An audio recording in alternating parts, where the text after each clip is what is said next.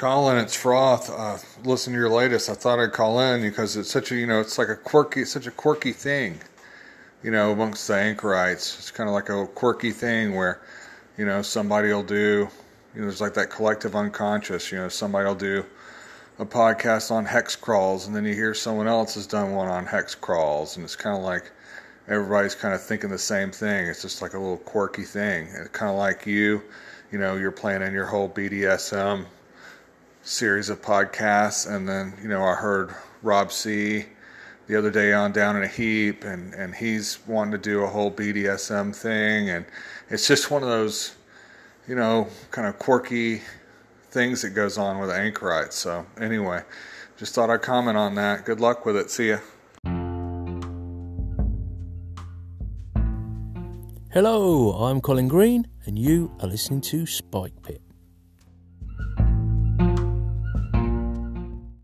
We heard then from the man who coined the phrase the legendary anchorites, himself now a legend amongst our number.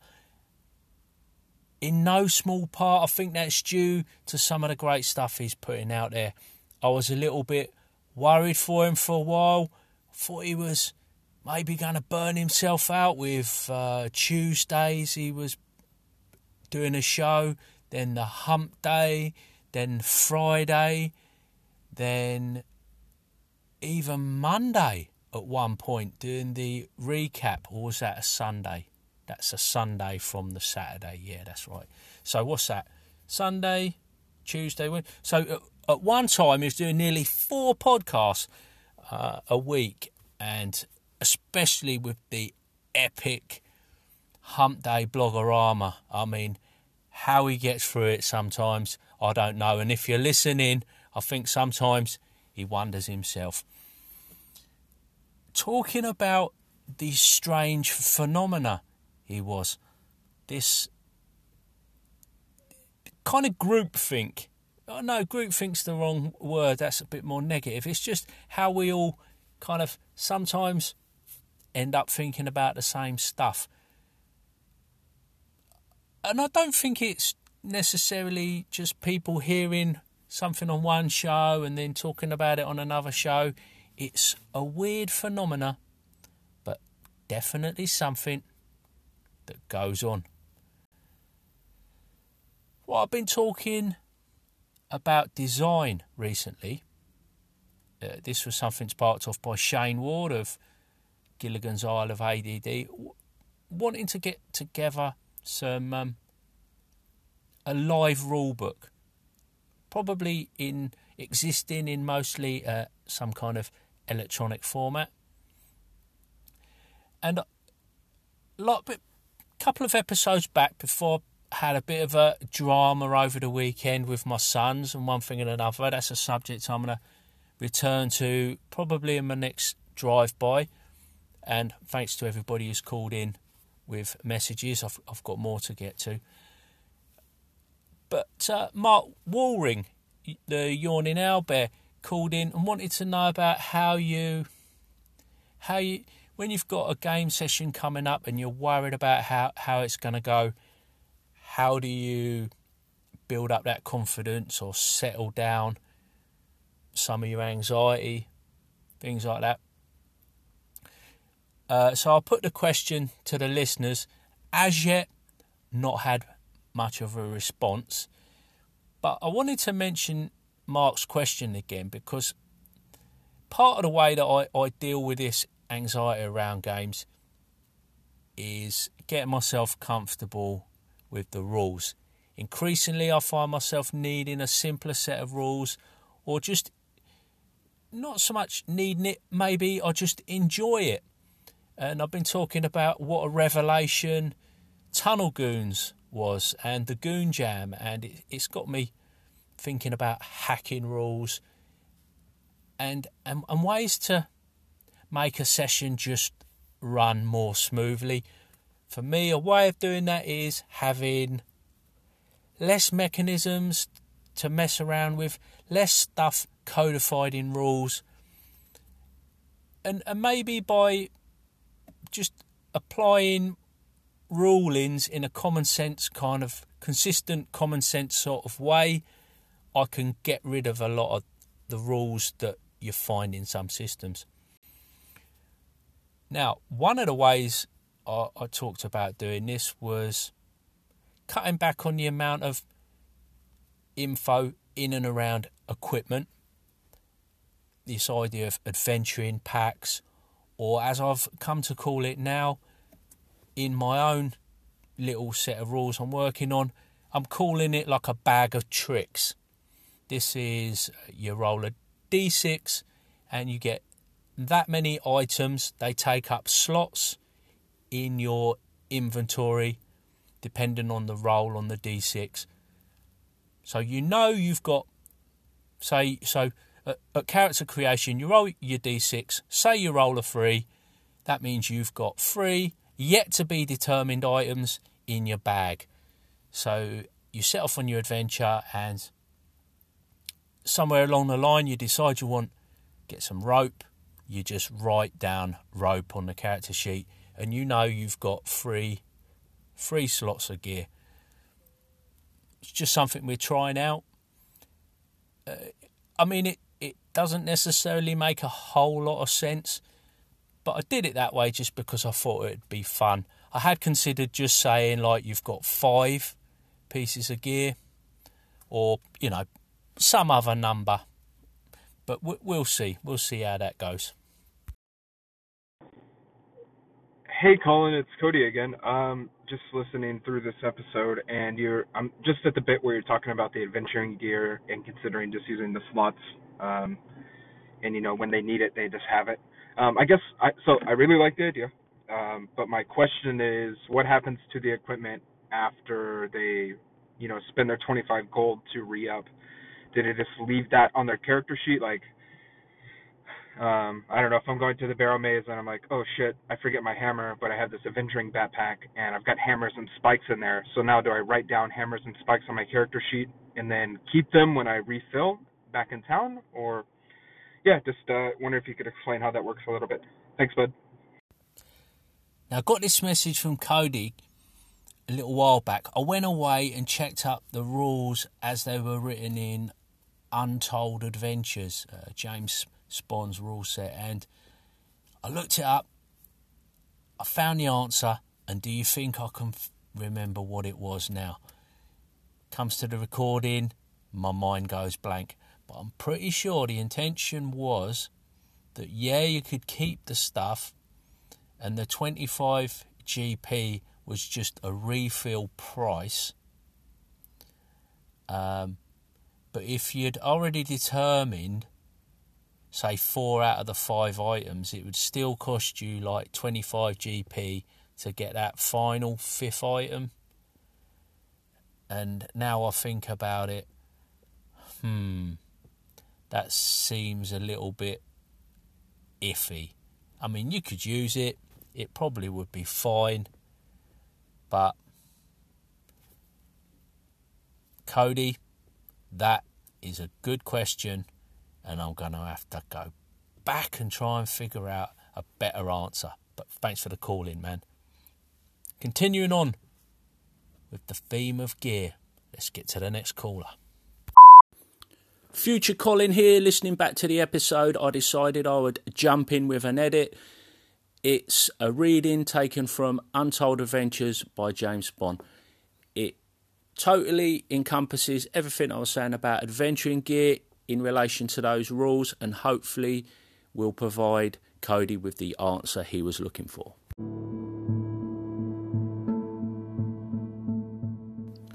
While most role playing games use a specific list of equipment to determine if a character has the appropriate gear for a given situation, Untold Adventures uses a more abstract method. Every character begins play with one typical adventuring item selected from a list and gains an additional item every time they gain a level of experience. Each character also begins play with a collection of items which is collectively called their adventuring gear rating. This is an abstraction of the various items typically used by dungeoneers like torches, rope, rations, and the like. Adventuring gear rating is rated anywhere from 0 to 5, and assuming the character has easy access to equipment, is assumed to be 5 at the beginning of an adventure. Whenever a character wants to see if their character is carrying an item other than the already defined typical adventuring item, they assume they are carrying the requested item, but they must reduce their adventuring gear rating by 1. Once their adventuring gear has reached 0, they have established all of the specific items they are carrying. Adventuring gear is always mundane equipment such as ropes, grappling hooks, tents, flint and tinder, and the like. It is never magical item or rare item. Exact limits of what constitutes adventuring gear is determined by the referee. A character can reset their adventuring gear rating to 5 whenever they are at an appropriately supplied location. Doing so costs 25 gold pieces regardless of their adventuring gear rating at the time of replenishment.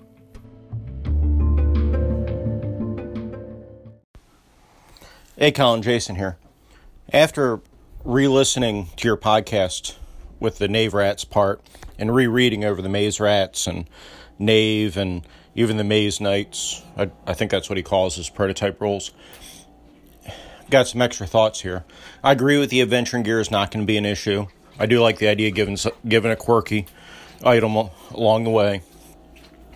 The one th- I I'm, I know you know this because I know you've read all the stuff, but you know the reason he has that difficult higher difficulty level for lower characters is because the difficulty doesn't change.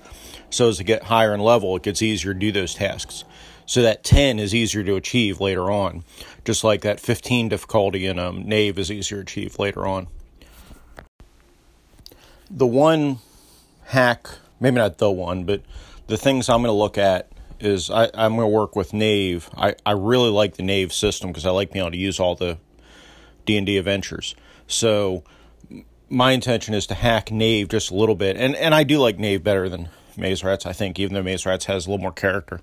But anyway, is to hack it in to have classes because I can see where the characters feel samey. It's kind of like ICRPG. In fact, with the building characters off equipment reminds me a lot of ICRPG, but not that's not a bad thing. But um, I'm going to try to come up with some hacks for Knave to allow cla- to just tweak it a little bit so the classes feel a little bit different. So, anyway, enjoy your podcast. I enjoy hearing you talk about the rules and talking about these different systems, and look forward to it in the future. Take care. Bye.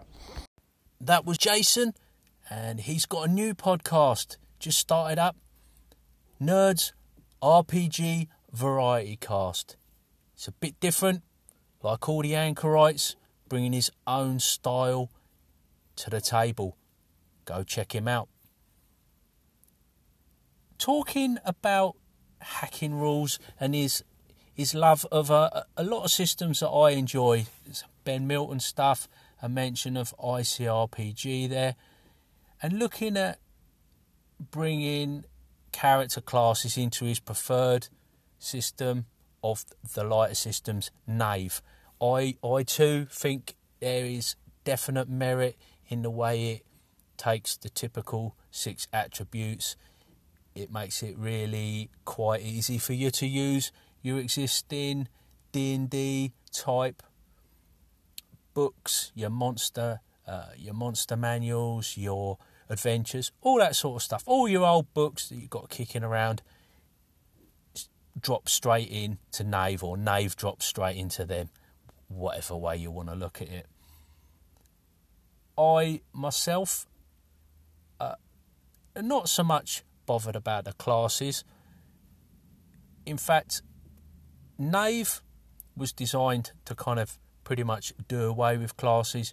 Your classes are are not really represented. The way you add flavour into the different characters is with with the uh, equipment they carry, their own unique flavour in terms of appearance, background, stuff like that. You acquire skills. There is a, a rudimentary magic system. Um, but I, I, I, quite like the way Maze Rats does it.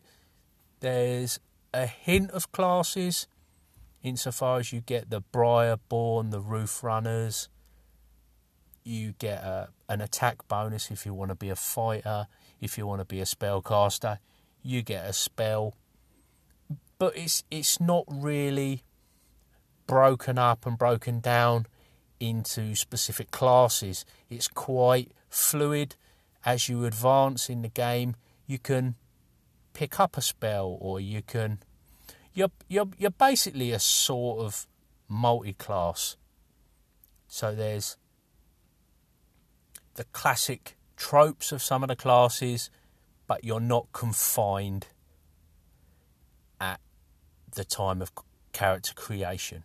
And I think that's really quite fun. I like that idea. Uh, of course, there are other ways of adding a little bit of flavour. And the next caller, Mr. Ray Otus, he's talking about gear and different types of equipment packs. And I see this as another way to uh, differentiate between your characters. Colin, this is Ray. You are absolutely right about equipment. Uh, I have played Dungeon World for a long time, and one of the things that's cool about that is they have different kinds of bags of equipment that have a fixed number of uses, and basically they contain anything within reason. So if it's an explorer's bag, it would contain explorer stuff. If it was a magician's bag, it might contain spell components and whatnot. But um, they contain things within reason that you need, and players are very hesitant to to call on those bags because they've only got so many uses, and a usage die would make it even more uncertain. So I think that's a good call. I don't think it breaks the game in any way. Um, it does mean that things are a little more convenient in terms of what characters bring, but it quickly runs out, and then they are still dealing with scarcity as they always have. So they're uh, very careful about using it, and yeah, I, I think it's a great idea.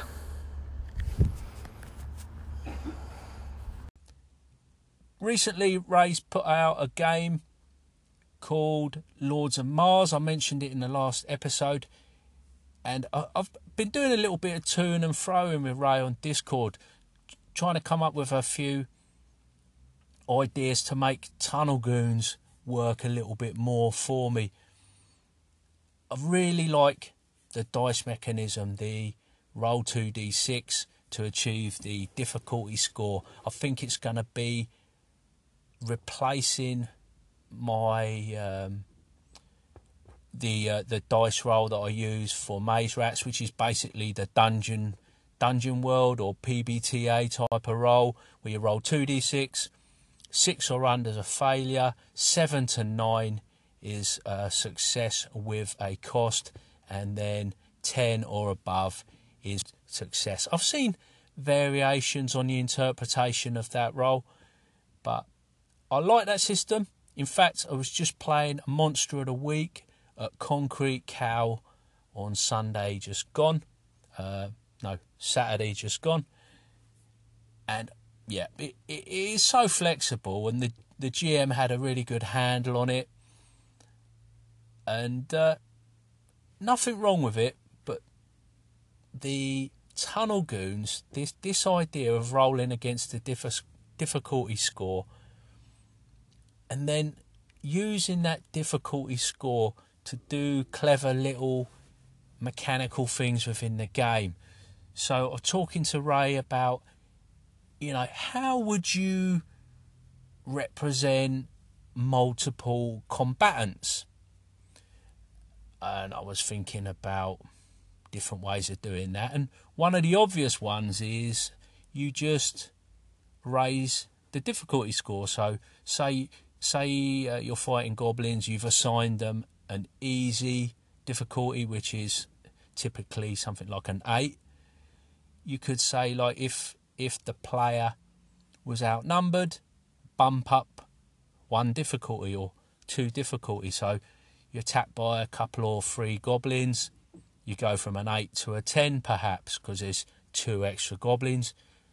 You add plus one for each opponent or do you lump them together, make them into like a mob of mooks, and just raise the difficulty because there's a bunch of them? I, I don't feel that uh, I need to add a lot of rules into games generally. Mostly when I play, I'm always looking to take stuff out And if you can get a really good mechanism like like we're talking about in Tunnel Goons, I just love that. I love to play with that and, and just run with it and see how far you can go. But at least I've played it now. I've recorded uh, an actual play, put it on the Spike Pit Patreon, and I'm going to go back, listen through that, see if I can pick up some of the problems that pick up on some of the areas that we stumbled on, and take it from there. This is kind of my project that's going to be going on in the background. Well, that's quite enough from me. All that remains for me to do now is say a few thank yous. As always, I want to thank the people that called in. We've got first up we had Jeremy, then there was Cody, Jason, and last but not least, Ray Otus. Thanks, guys. I don't know what I'd do without the call ins. Probably wouldn't be a show. I don't know. There'd certainly be less episodes, let's put it that way. Also, I want to say a big thanks to the pit crew over at Spike Pit Patreon. Their support keeping me going and growing if you want to check out some actual plays, I do release plays or sessions that I run and play in over on my Patreon. If anybody's interested, check that out. It is um, a couple of dollars, I figure if you're into it, you might find that worthwhile, or perhaps you just want to support Old Spike Pit. Last but not least, I'd like to say thanks to you, the listener, taking a bit of time out of your day to listen. Take care. I'll catch you later. And I'm going to play out with Logan Howard's Crazy Spike Pit theme. It's been a while. By the light of the stars, I was hunting again for a mean old troll in a third level den. I'd been lucky so far, this was old school rules. I should have been cautious, should have used my tools. The path was leafy and the way was dim. The DM cracked a smile, but I ignored him. And then I fell into a spike pit